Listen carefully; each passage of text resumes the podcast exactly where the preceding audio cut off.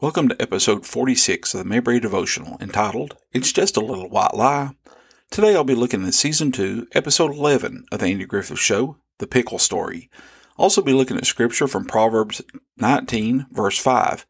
A false witness will not go unpunished, and he who breathes out lies will not escape. This episode starts off with Clara Johnson coming to visit Bee to let her know that she's canned pickles and plans on entering them in the county fair. We come to find out that Clara has won the blue ribbon for pickles for 11 years in a row. And Bee has entered, well, she's entered all 11 years and, well, she's lost 11 years. When Clara tries Bee's pickles, she does her best to make Bee think they're good, but ends up giving her several pointers on how to fix them. Bee tells Clara that she's not entering the contest, that she just made them for her family. Later, we see Aunt Bee as she brings lunch to the courthouse for Barney and Andy, and to their surprise, she brought them some of her homemade pickles. Barney and Andy struggle through one bite, and when she leaves, they struggle to find a place to throw away the rest of the pickle that they didn't eat. Andy comes up with an idea to swap out Aunt Bee's pickles with some store bought pickles. Be a lot easier to eat that way. Later that evening, Barney comes to Andy's house for the swap and loads up Aunt Bee's pickles in a suitcase. The next day, we see Barney stopping motorists as they're leaving Mayberry and awards out of town drivers with a safe driving award, which consists of a jar of pickles. We then see the Taylor family sitting around the dinner table along with Barney, and they're all enjoying a pickle. When Aunt Bee sees how everybody loves her pickles, you know, actually the store pickles, she decides to enter the pickles in the county fair, thinking that this will be the year she can beat out Clara Johnson. The next day at the courthouse, Andy and Barney are trying to figure out whether or not to let Aunt Bee, unknowingly, enter the store pickles in the contest. Clara Johnson enters the courthouse to bring Andy and Barney a treat of some homemade pickles. Barney, kind of fearing what they will be like, he leaves under the, the guise of having to go out on patrol, forcing Andy to try one of her pickles when Andy tries it, he really enjoys it. And he gets to hear Miss Johnson's story about making pickles and sees her scrapbook of all the blue ribbons that she's won. Andy realizes how much the contest means to her and later tells Barney that they can't let Aunt Bee enter the store pickles in the contest and they have to make her make some fresh ones. So over the next few days, we see Barney, Andy, and Opie all eating pickles. Probably more pickles than they've ever eaten before in a short period of time. Aunt Bee stops by the courthouse to bring some lunch to Barney and Andy and tells them of her plight of running out of pickles, so she can't enter the contest. Andy then gives her the idea of making a new batch of pickles. With the new batch of pickles made, Aunt Bee enters them into the county fair. We see the judges as they taste each of the pickles. After diagnosing Aunt Bee's pickles as being made with kerosene, they award Clara Johnson another blue ribbon for her homemade pickles. While trying to console Aunt Bee for not winning, Aunt Bee declares that actually the boys are the winners in this situation. Turns out my Aunt Bee made a double batch of pickles this time, and 16 jars. The epilogue shows Barney coming over to Andy's house one morning, and Barney sits down to have a piece of toast. He starts to notice a smell, and they think that it might be glue or ammonia or maybe even gas coming out of the stove.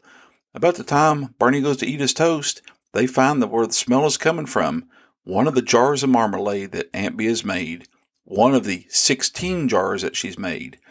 We see Andy close the episode by telling Barney to go get the suitcase again. Now, as I stated earlier, the Bible verse I want to look at comes from Proverbs 19, verse 5. A false witness will not go unpunished, and he who breathes out lies will not escape.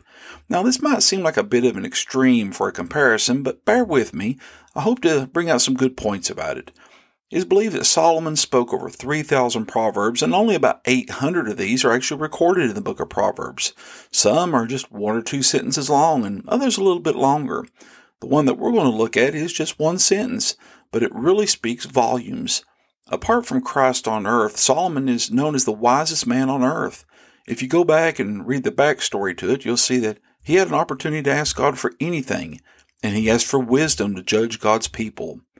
Because of his answer, God blessed him with more than he could possibly imagine. Not only was he known for being the wisest person in the Bible, but it's believed that he was also the richest king over Israel also. As you see, he built the temple for God. While Solomon did write a few proverbs concerning honesty and lying, this one does not tell the rewards for good behavior, such as being honest. This one tells of the punishment for those who are dishonest. He says the punishment comes to those who are false witnesses and those who do lie. They will not escape punishment. Now, I think the Bible verse is pretty straightforward, so I'm going to compare this to our episode today. When Barney and Andy were confronted with the jars of homemade pickles that Aunt Bee made, they told what we might call a little white lie so they wouldn't hurt her feelings.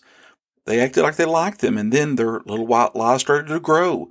They went from lying about how they felt to exchanging the pickles with store bought pickles. Then they lied again about eating the store ones. Solomon wrote that those who breathe out lies will not escape punishment. While Andy and Barney escaped the kerosene cucumbers for a short time, in the end, Aunt Bee made a double batch. So now they've had to eat all eight quarts of store pickles. Then they have to look forward to 16 more quarts of those tainted treasures.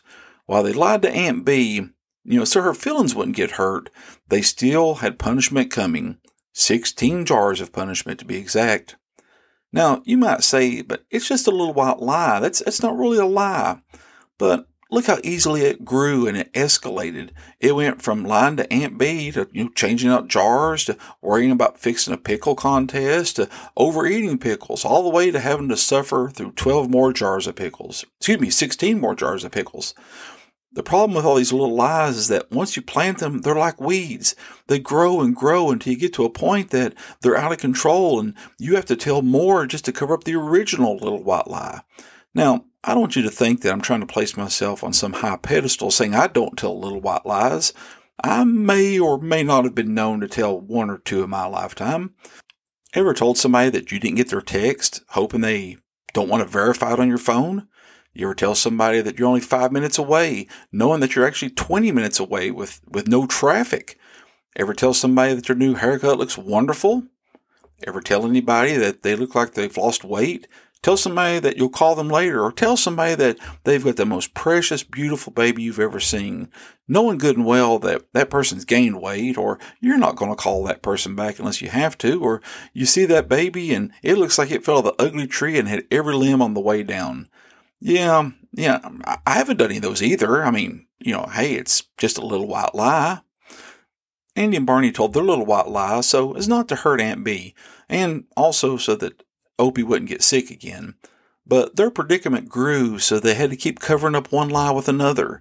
And while they didn't intend for it to end up the way it did, some people would say that, you know, maybe karma caught up with them and they got their punishment in the end.